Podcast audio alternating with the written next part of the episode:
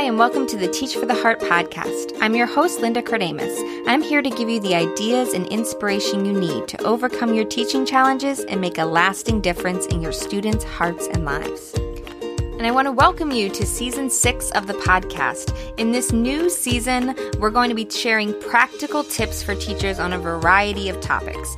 Things that will hopefully make your life just a bit easier and make you just a bit more effective as you work day in, day out in your classroom. And this uh, today, we're going to be talking about how to start class without the chaos.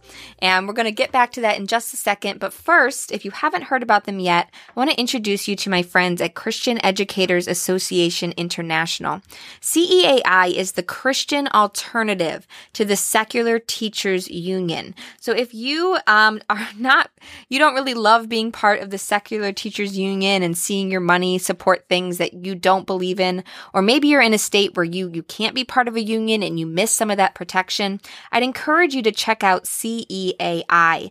Um, with, with your membership, you get so many benefits, but some of the most pertinent are professional liability insurance of up to $2 million in case of a job related lawsuit also get job action protection, coverage for legal fees for local legal representation if you're faced with a job action like suspension or termination.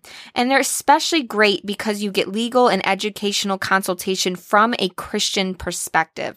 And they'll also help you know what you can and cannot do as a Christian teacher in a public school. So you can find out more about CEAI and all that they offer at teachfortheheart.com slash insurance. And I am partnering with CEAI to help you know more about them.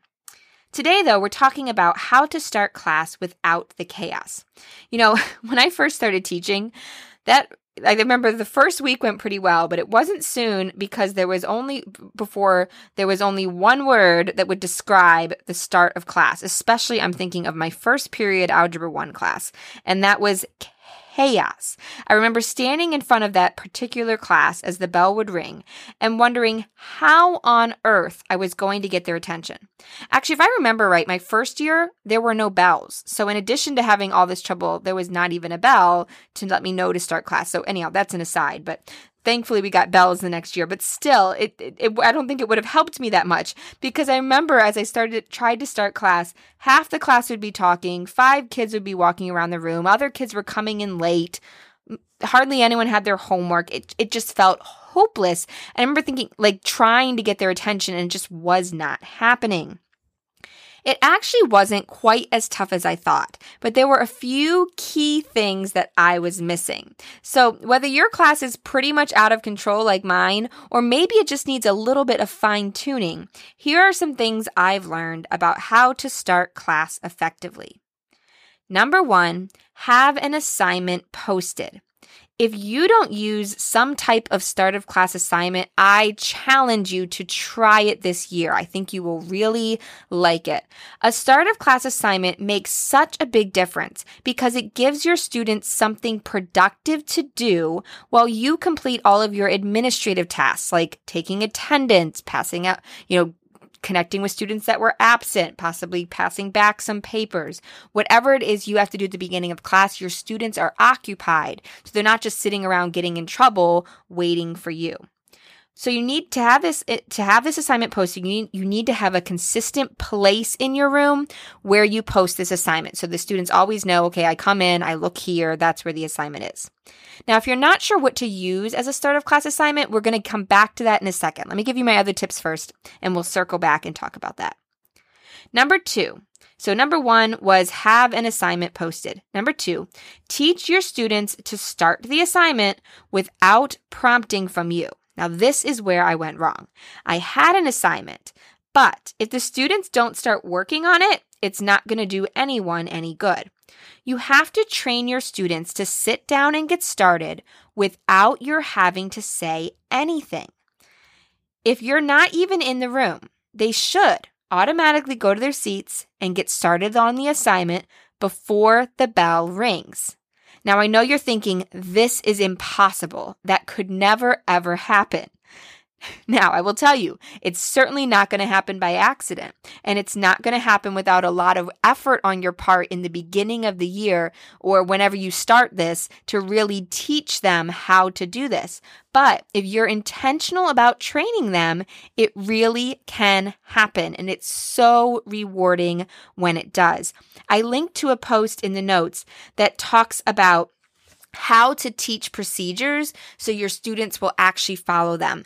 And so if this is some an area where you've been struggling, I would encourage you to hop on over and check out the post. You can get that at teachfortheheart.com slash start class is where I have the post that goes with this podcast episode. And you can find that post linked to it right there. It'll be really big. There's even a picture easy for you to find.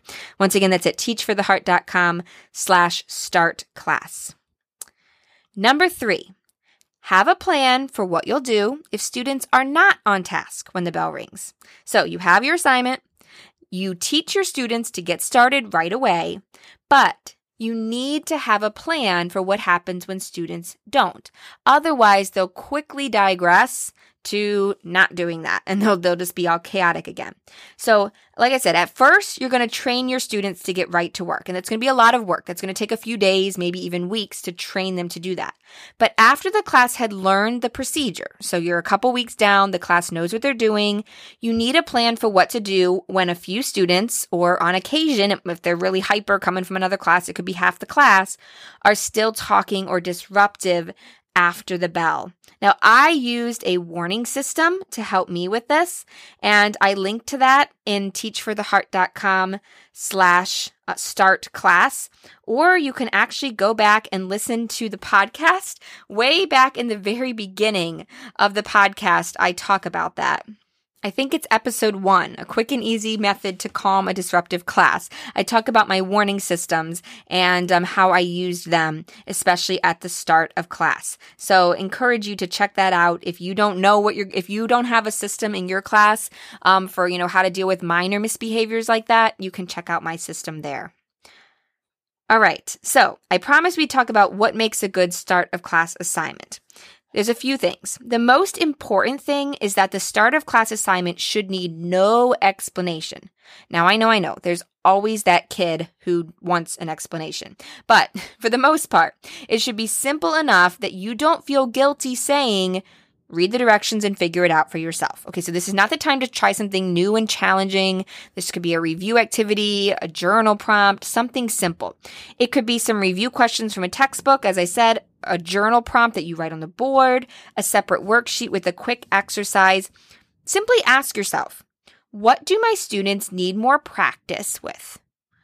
And then come up with a short activity that will help them master that skill or practice or practice that that activity. Keep in mind that you can use the same activity for more than one day and just give them three to five minutes at the start of class to work on it. So, for example, let's say you wanted them to practice writing a story. They could work on that you know, for five, you know, three to five minutes at the start of each class, and they could work on it for a whole week and turn it in at the end of the week. So it doesn't have to be um, something that they finish in one day. They can take a little longer. They can take multiple days to finish it, but it's what they work on for that, you know, those first few minutes of class.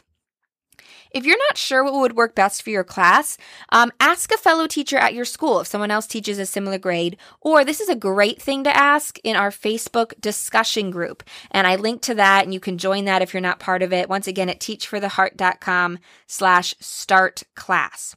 And if you happen to teach middle school math, you're in luck. Um, I have a set of the practice exercise that I use as a middle school math teacher.